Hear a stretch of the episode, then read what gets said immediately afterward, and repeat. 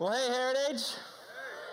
I want to welcome all of you across our network. I want to say hi. Good to see the Rock Island family here. I want to greet the Bettendorf family jumping across the river, joining us now, as well as the Kewanee men tuning in and everybody online. It is so good for me to be back with you. It was really good to get away on vacation for a couple weeks, but it's good to be back.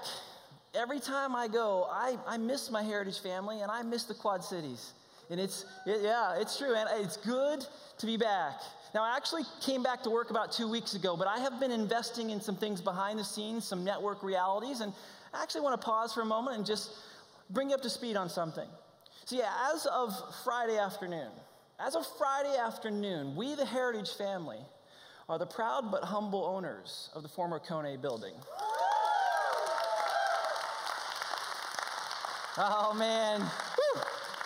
What a day. But listen, that is, that is one expression of one bold move as we're seeking to love and serve our cities. And, and, and the journey towards living into that facility is going to be years. It's going to be years. And we're going we're to move in a pace we can sustain. But we're in a season now of proving faithful. See, Paul wrote in 1 Corinthians 4, verse 2, he said this, it's right up here only. He says, Now it is required that those who have been given a trust must prove faithful. This is a great verse that describes where we stand today and our role in God's kingdom work moving forward. We have been given a trust. And the acquisition of that building is just one milestone and one bold move towards the greater vision of seeking the welfare, the peace and prosperity of our cities. And it's an exciting thing, but I want to tell you again, we're going we're gonna incrementally move in, in ways that we can sustain, and it'll take years. It'll take years. And that's okay, especially with a bridge going up and a bridge going down. A lot of things are going to be happening down that space. But as we lean into this next season of proving faithful in that, I want you to know that we're still receiving resources as God has laid on your heart to take part in that first phase of acquisition. Do that. We're going to be giving more information, but you need to understand the very first thing we're going to do in and around that space is pray for our cities. Very first thing. We're not going to do anything else until we do that. We're actually going to create some space outside for some, some prayer path realities that'll incrementally grow to encompass the entire facility outside as well as move inside to specific places inside. But we're going to be praying. And I want to invite you to continue to pray as we continue to take a posture of being faithful, of proving faithful to the trust that God has given us. And I can't wait to see what happens. What happens next? I'm excited. I'm excited to see what God's going to do. Now, as I have been on vacation and taken some time to work through the network realities, I am so thrilled and grateful for a team that steps in the gap when I'm not around. I especially, yep, I especially want to thank Pastors Josh, Justin, and Jeremiah, Triple J's, for doing a great job in teaching in this last season. Didn't they do a great job? They really did. And, and I love that we're a church that understands the value from hearing from more than one voice as well as creating space for people to grow in their ability to teach and lead. And, and I'm just proud of those guys for how they led. And as excited as I am for what's ahead in our network, I'm just as excited for the opportunity to step into God's Word with you today. But I want to be upfront and honest with you. You see, just this past week, I had my annual physical. And as part of that annual physical, I received some inoculations and have had the unfortunate side effects of fever. and flu like symptoms. It's been awful. I haven't been able to sleep. I've had fever in and out of fever for the last two days. It, it's, it, uh, it's almost like I've acquired the thing I was supposed to be inoculated against. It's like how that works. Now, I'm not contagious, although my body is telling me that I have been contaminated by whatever they shoved in my arm. And, and, and to be quite honest, uh, I'm probably going to need to refer to my notes a little bit more than normal. I may even need to sit down a little bit, but because between the fever and the fatigue, I'm not thinking clearly. I'm not 100% here or 100% uh, physically ready. So you may be in for a wild ride today.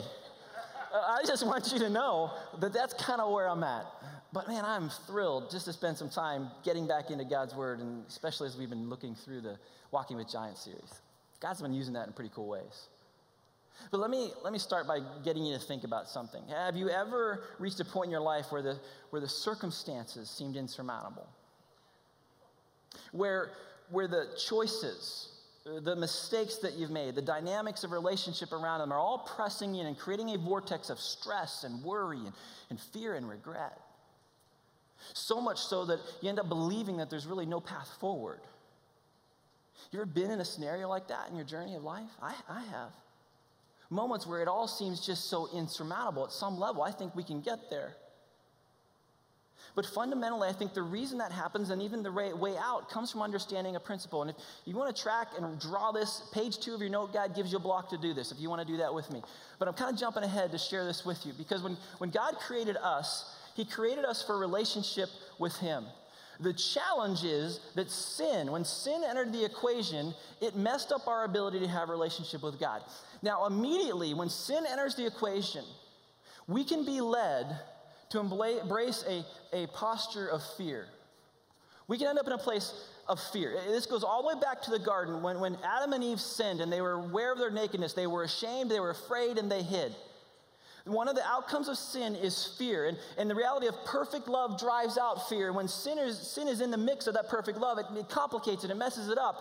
And in that place of fear, it can lead us to a place that we get stuck in bondage.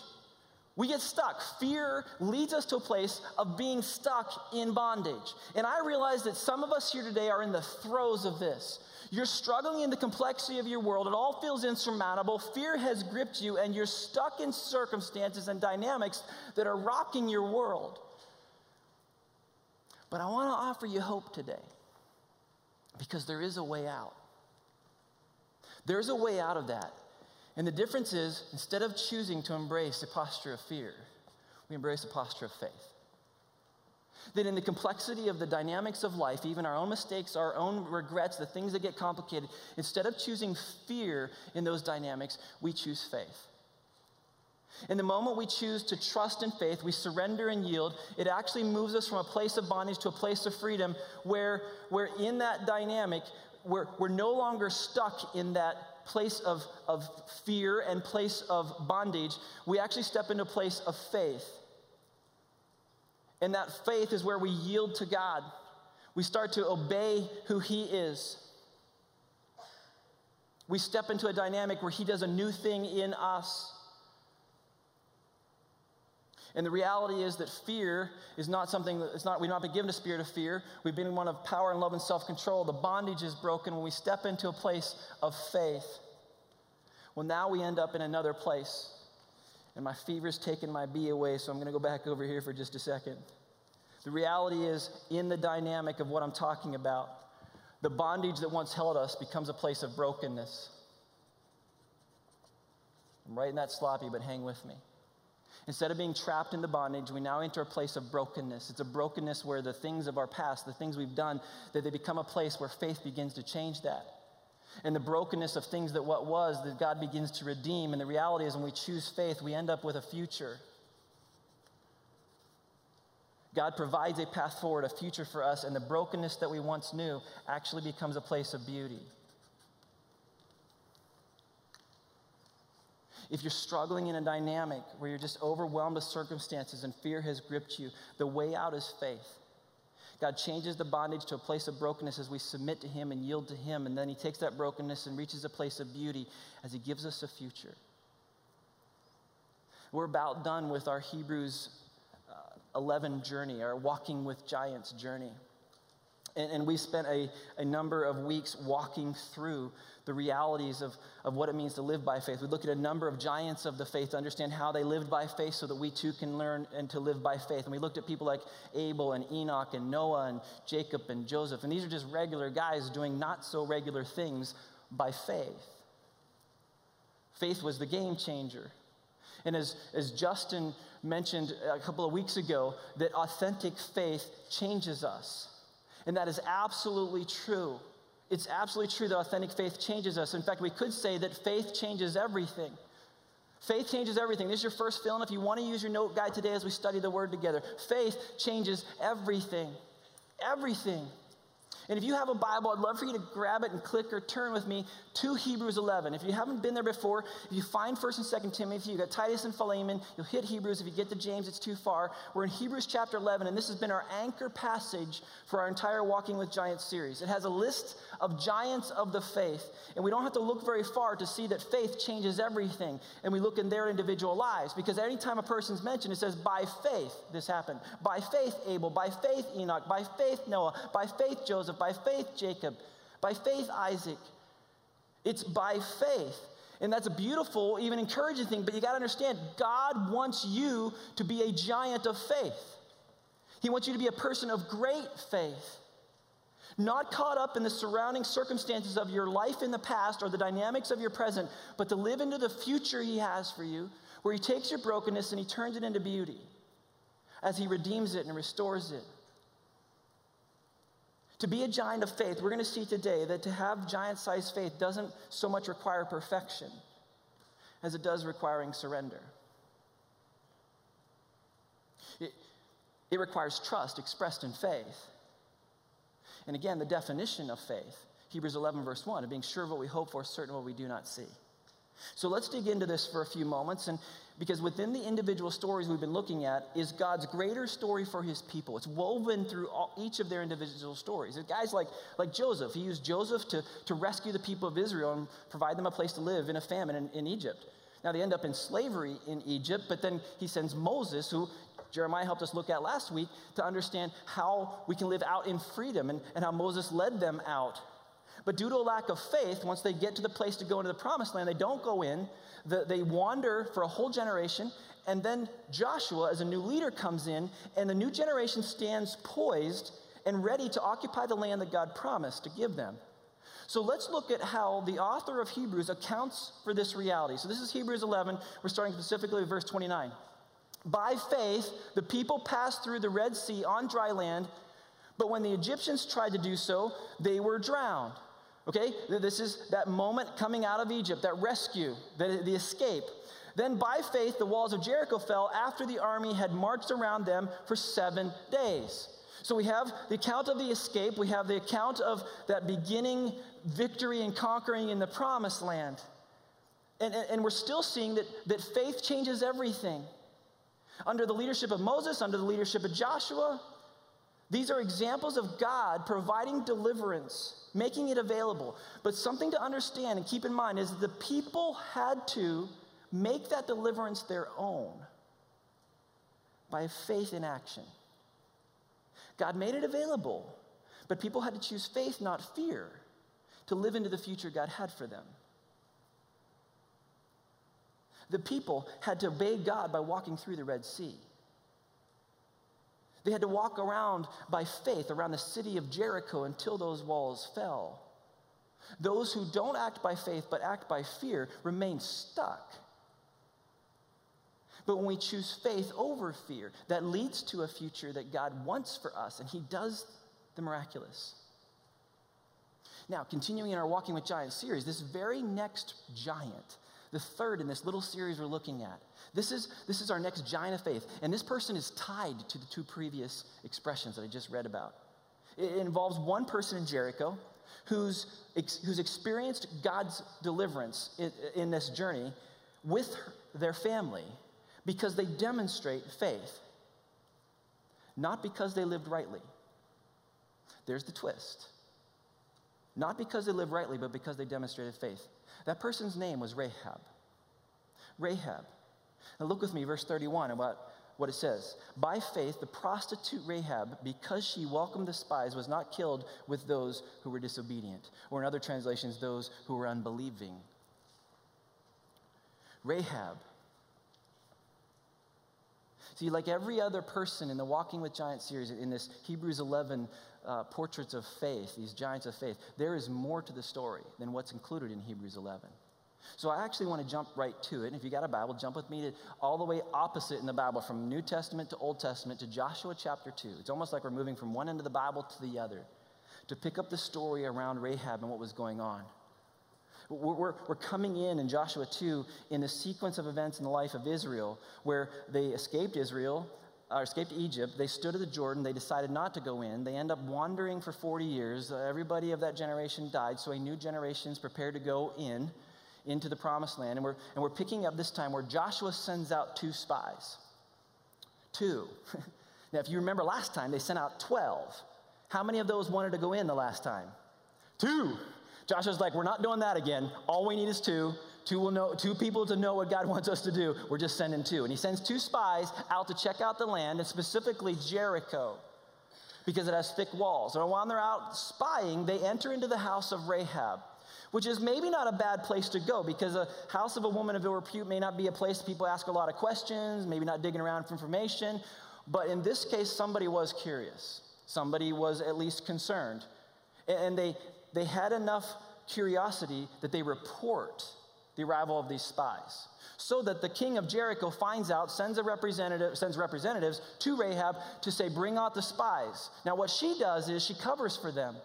She says that they actually have gone and they've gone off in a different direction. She sends them out the wrong way. Then she helps the spies escape. But here's what I want to look at I want to look at the exchange, the conversation that Rahab has with these guys on in that moment. And this is Joshua chapter 2 starting at verse 8. Before the spies lay down for the night, she went up on the roof and said to them, I know that the Lord has given you this land, and that a great fear of you has fallen on us so that all who live in this country are melting in fear because of you. We have heard how the Lord dried up the water of the Red Sea for you when you came out of Egypt. That's verse 29 in Hebrews 11, right? referring to that moment. And, and what you did to Sihon and Og, the two kings of, of the Amorites east of the Jordan, whom you completely destroyed. When we heard of it, our hearts melted in what? Fear. And everyone's courage failed because of you. For the Lord your God is God in heaven above and on the earth below. People, if you don't understand this as a statement of faith, you're missing it. She's declaring a faith and belief in who God is and not choosing the fear that everybody else around her was choosing. Now then, please swear to me by the Lord that you will show kindness to my family because I have shown kindness to you. Give me a sure sign that you will spare the lives of my father and mother, my brothers and sisters, and all who belong to them, and that you will save us from death. The spies end up agreeing to her request. They make a commitment to her that she would be spared as long as she brought all of her relatives into her house and hung a red cord, a scarlet cord, out from her window. Now she does that. The battle that ensues, the victory that comes out of it, she's spared. Every part of the walls of Jericho fall except for her house. It's, it's a powerful story of what happens, how faith changes everything. Now, what's the point, though? What, what's the moral of the story? Because if we're not careful when we look at Scripture, if we don't go deep enough and understand, we can, we can start to pick up pieces that aren't really the point of the story. We could look at Rahab's journey and think that, you know, it's okay to sin, it's okay to lie, it's okay to be engaged in sexual sin. We can mistakenly think that we can do whatever we want now just as long as we fix it with God in time. None of those are truths that the scripture reveals. The, the, the, reality of what is happening here in Rahab's world, the truth that we should understand is that no one is too far from the grace of God. That faith changes everything. And even more than that, God works through the faith of flawed people. God works through the faith of flawed people, which includes you and me. You know, as we continue to chase the purposes of God in our cities and region, it will, it's inevitable that we will encounter the flaws of one another. It's inevitable that we're going to bump into one another. And, and the reality is, I'm not perfect. The reality is, my team's not perfect. This community is not perfect. It takes work to fight to preserve unity in the community, this community of believers. But as we chase the things of God, I realize that there is a great battle around that. The enemy wants to stop the things that God's trying to do in us. And one of the ways he can do that is challenge unity. But I understand something. I'm not perfect and I have flaws. Whether you know that or not yet, hang around long enough, you'll see it. But I want to, I want to, I want to do something that I think is important. I want to own how my flaws may have affected you. How my action or inaction my words or lack of words, things I've changed and not changed, how anything I have done or not done, if it has created a hurt in your world, I want to ask for your forgiveness. It's not my intent to do that, to hurt. I'm not perfect. My team's not perfect. We as a community of believers are not perfect. We are flawed people. But the work that God is calling us to do is far too important for us not to fight for unity and not to fight for truth. And if anywhere along the way, my flaws or shortcomings, my actions or inactions have created a space for you or someone you know to not be able to lean into unity and love in this family, I want to ask for forgiveness and I want to invite one on one conversation where I can do that personally. I love you. I want nothing but God's favor and future for you. But I also know there's an enemy that seeks to disrupt that. Because the work God's calling us to is far more important, too important for Him to ignore and not mess with us. The reality is, God works through flawed people. And as we look back into the story of Rahab, the reality of Rahab is that she was flawed. If we just take a moment to understand who Rahab was, we know that she was a daughter, she was a sister, she was a woman. She's the only woman listed in the Hall of Faith. And she's a prostitute. It's like we go from walking with giants to walking with prostitutes. But here's the thing if you, if you don't understand this already, this whole conversation is about walking with sinful, flawed people who are saved by grace. And how faith changes everything. And, and for Rahab, man, she was, she was single and perhaps even desperate. Because in the insurmountable circumstances of, hers, of her world, she, she was selling herself to anybody who would buy it. However, she doesn't necessarily appear to be a sex slave. It's more rather that she gauged in life, in this life of her own volition, even though perhaps with tremendous circumstances stacked against her. It could have been out of desperation and care for her family. She may have had other reasons. We don't really know why, but ultimately it doesn't matter why. What we need to understand out of the story of Rahab that what matters is that she chooses faith, not fear. She chooses to do the right thing by faith which makes this a story of rescue and redemption by faith. And it's proof that God works through flawed people. So let's go back to her as the one who held faith. And I just want you to think for a moment with me. Why include Rahab in Hebrews 11? why, why do that? Why include her story instead of a number of great women of faith in this particular portrait of faith? Why mention a woman of ill repute? Well, again, God works through the faith of flawed people. And for Rahab, she demonstrated her faith in action.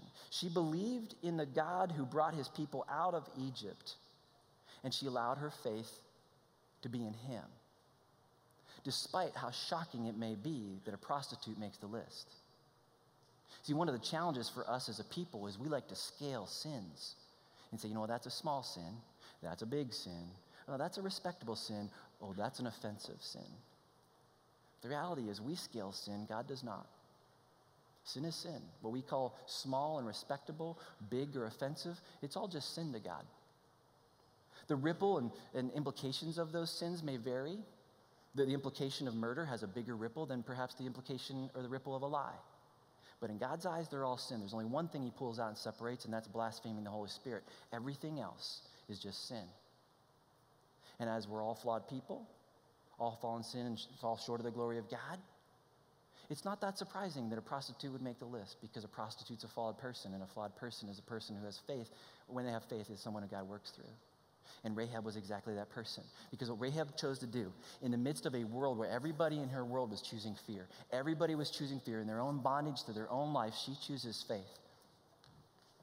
She chooses a faith when she hangs out a red crimson uh, cord out her window and she gathers her family in that. She is going from a place of, of bondage in a place of, of sin and poor choices and, and regrets and shame. She is going into a place of faith and brokenness, a brokenness that God can redeem, a brokenness that God will make and turn into beauty as He gives her a future. And He wants to do the same for you, no matter what you've done or where you've been. If you will simply choose faith instead of fear, He'll take that brokenness and turn it into a beauty that gives you a future. That's the power of the story of Rahab. Because here's what happens in Rahab. After the, after the battle of Jericho, Joshua says to the same two spies, he says, Go back into the house of the prostitute Rahab, grab everybody who belongs to her, and bring them out. And so he sends in the spies. Here's what actually we can keep reading, and we look back in Joshua chapter 6. So the young men who had done the spying went in and brought out Rahab, her father and mother, her brothers and sisters, and all who belonged to her they brought out her entire family and put them in a place outside the camp of Israel. They give her a spot, they give her a home. Keep reading with me. Then they burned the whole city and everything in it, but they put the silver and gold and the articles of bronze and iron into the treasury of the Lord's house. We keep rolling. But Joshua spared Rahab the prostitute. There's the tag, there's the label Rahab the prostitute with her family and all who belonged to her because she hid the men Joshua had sent as spies to Jericho, and she lives among the Israelites to this day at the time of that writing. Listen, faith changes things. And that faith always requires courage in the complexity of our world and the decisions and regrets and mistakes and, and flaws. Rahab had heard about the God of Israel and acted in faith instead of fear. She hid the spies, she risked being killed or caught, but she knew that she would need to take a step of faith to get out of her present reality that if she didn't she didn't do anything she would end up dying in jericho but she didn't want to die in jericho and she knew if she just sat around embracing fear and the bondage of her lifestyle she would die so she made the conscious decision to act in faith on what she heard about God, and that changed everything. So here's a practical truth as we're continuing in the conversation our flaws position us to lose. Our mistakes, our poor choices, they position us to lose. They position us in, in being stuck in regret and shame and circumstances where we see no hope. Our flaws position us to lose, but God positions us to choose. We don't have to choose fear, we can choose faith. We can step into a place of brokenness where He begins to redeem. Faith decides which path we step on. Our mistakes, our poor choices, man, our difficult circumstances, they're very real and they can influence our future and they can leave us in bondage, or we can ask God to do that. In Rahab's choices to this point, were, there was not a trajectory of success for her. It was not a trajectory, trajectory of greatness, but all it took was one moment of faith. And all it takes for you today is one moment in action of faith for God to do a new thing.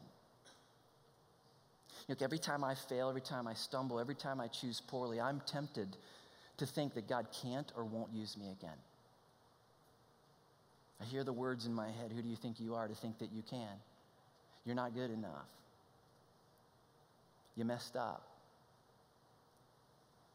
And fear begins to grip me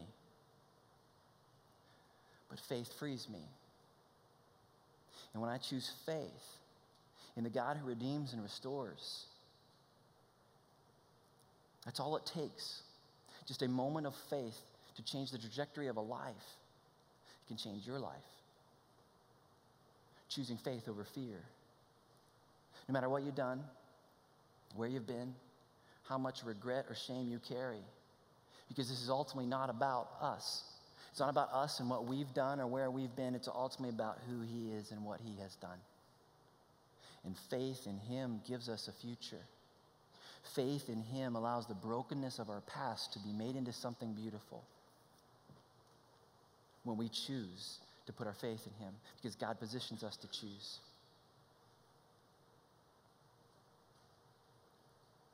In Ephesians chapter 2 verse 8 it says this that God saved you by his grace when you believed and you can't take credit for this, it's a gift from God. The act of faith allows us to receive the gift from God. And we're a church, we believe it's okay to not be okay. There, there is no condemnation for flaws and mistakes that for us as a church family.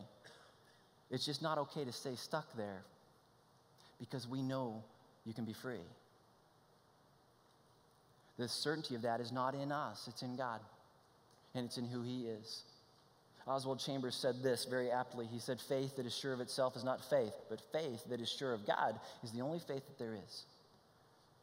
For Rahab, her future was that she put her faith in God, not in herself.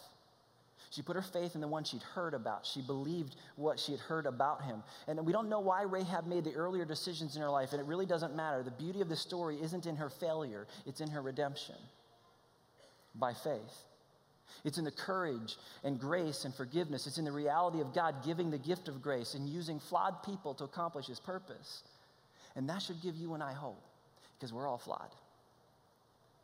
And we often, though, try to identify ourselves with heroes and heroic actions and, and, and miss how we can identify with their flaws because we're all flawed. We all need to be rescued. And every human story is marked by failure, marked by mistakes and broken promises. And we all fail again and again.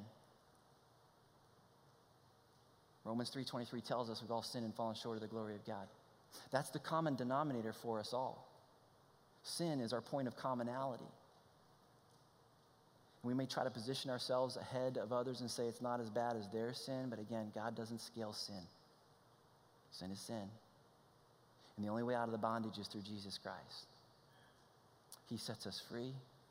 He takes the brokenness and he turns it into something beautiful by faith. See, God sees us all the same broken but beautiful, lost but loved sinful but made for more. And we have a choice to choose faith or choose fear. When we choose fear, we run from the very thing that can set us free. When we choose faith, then the power of God by His Spirit can be at work in us, redeeming the things that are broken in our lives. He's the one who rescues and redeems. You know, Rahab's story is, is not just a rescue, it was a surrender. And Jeremiah talked about that a bit last week, just about the reality of surrender. The outcome required action, required faith in practice, faith beyond knowledge, where she laid down her, her life, trusting and believing and obeying. She risked her own well being to help those spies and to believe in God. And it wasn't just head knowledge. And that's an important distinction because if we read in James chapter 2, we can read this in verse 23 and the scripture was fulfilled that says, Abraham believed God and it was credited to him as righteousness and, was, and he was called God's friend. That's really important. But we jump a verse down into the story of Rahab. It says, In the same way, was not even Rahab the prostitute considered righteous for what she did when she gave lodging to the spies? What she, what she did was faith in action. Gave lodging to the spies and sent them off in a different direction. As the body without the spirit is dead, so faith without deeds is dead. The reality, my friends, is that faith alone saves, but saving faith is never alone. Think about it this way with me. What would have happened if Rahab had not acted in faith on what she knew and instead acted in fear of what she didn't know? If she hadn't believed what she heard about God, if she hadn't helped the spies, if she hadn't hung the crimson red cord out her window, she would have died, and all of her loved ones with her but she acted. She helped them. She, she hid them. She hung that cord out her window. And, and all of Jericho likely knew about the God of Israelites, but only one person acted by faith on that knowledge because she chose faith over fear. And many of us, I think, stop short of obedient faith because, because we're wrestling with worthiness. We're wrestling with our past. We're stuck in that bondage. We stop short of acting. We feel we've drifted too far, and it's just simply not true. We've all messed up. We've all made mistakes that condemn us, but faith changes everything. And God works through the faith of flawed people. So what? Let me just wrap this up fairly quickly. I want to ask a simple question Where are your choices leading you today? See, remember, remember our, our flaws position us to lose, but God positions us to choose. Where are your choices leading you today? We all mess up. We've all made mistakes that condemn us to separation from God, that really, li- we're, we're living on the edge of society. You realize Rahab lived on the edge of society, morally and physically. She was on the wall of Jericho. And she was morally on the outskirts of that as well. And, and we can find ourselves on the edge in life, emotionally, spiritually, even morally, relationally but it is by grace that we receive by faith. It is by grace that God includes us through faith. He saves us. It's the crimson marker of the blood of Jesus hanging out the window of our lives that makes all the difference, that leads to acceptance. Romans 3:22 tells us that we are made right with God by placing our faith in Jesus, our faith in Jesus Christ. And this is true for anyone who believes, no matter who we are. No matter if you're a prostitute, no matter if you're a liar, no matter if you're a cheat or a thief, no matter who we are in our flaws, by faith in Jesus Christ, we have a future. One marked by beauty as God redeems our brokenness. God always works through the act of faith of flawed people. He sees what can be. And our choice is either to run in fear or to lean in by faith and let Him do the miraculous. No matter where you stand in life, regardless of where you are or who you are, a simple next step of faith in Jesus can turn your destiny around. Just like Rahab. Choosing faith leads to a future instead of fear. By saying, I've heard of this God, I believe in this God, I trust this God, I lay down my life for his purpose. Mark me in red, cover me in crimson. Wash me clean. You can do that today, right now. And that tumultuous, insurmountable space of bondage and fear can be removed. And God can take that brokenness and lead it to beauty. In the back of the note guide are some simple steps to begin to walk with God through Jesus. It's a prayer there, too, that you can pray, where you invite Him to do exactly what I said laying down your life, trusting in Him, asking Him to mark you in red. You know, Rahab's story doesn't end with just a place to camp. We actually find Rahab in another part of Scripture, and this time without the tag of prostitute, without the label of sinner. We find it in Matthew chapter 1. Because what ends up happening with Rahab, she marries a guy named Salmon. And, and, and she and Solomon have a kid named Boaz. And Boaz marries Ruth. And, and Boaz and Ruth have a kid named Obed. Obed has a kid named Jesse. And Jesse has a kid named David. King David. And Rahab finds herself in the lineage of Jesus Christ. He takes brokenness and he makes beauty and he gives a future. When we choose faith and not fear. Her faith, the faith of a flawed person, brought her into an amazing heritage, a lasting legacy from a prostitute to being in the family tree of Jesus. That's what this thing called faith can do. Faith truly changes everything. It can be the same for you. I want to invite you and leave you in a space, and I want to read a scripture. Because I realize some of you are living in fear right now. Some of you are living in the bondage of sin. Some of you are in the throes of that, and you're marked by shame because of the sins of your past. But God wants to work through you and bring beauty from ashes and give you a future. The passage is Psalm 34, and it's over here, on the, going to be on the screen here, but I'm going to actually walk over here and read it as I look at this easel. Because it says this I sought the Lord by faith. I sought the Lord, and He answered me, and He delivered me from my fears. Those who look to Him are radiant, and their faces are never covered with shame. Choosing faith over fear leads to beauty and a future. And God uses unlikely people to do extraordinary things, things disproportionate to who they are or where they've been. But that's the beauty of what God does by faith. Where are your choices leading you today? You've got a choice. And it matters now and into the future. Would you pray with me? Heavenly Father, in the midst of the world and dynamic that we live in, where this is a tough place to live, Lord. the sinfulness and flaws of others can impact us tremendously. Our own sinfulness and flaws can just drag us into a place of fear and bondage. But God, I am so grateful that you are slow to anger, abounding in love. That you, that you willingly overflow with grace and forgiveness through your Son, Jesus. And I want to pray for my brothers and sisters gathered here today. If those struggling in the throes of that bondage, they're stuck, those caught in fear, those struggling with shame and regret, God, may you help them choose faith in a new way. Their trust in you, maybe for the first time, maybe in a recommitment, but Lord, may you then take the brokenness of the journey and move it to beauty as you give them a future.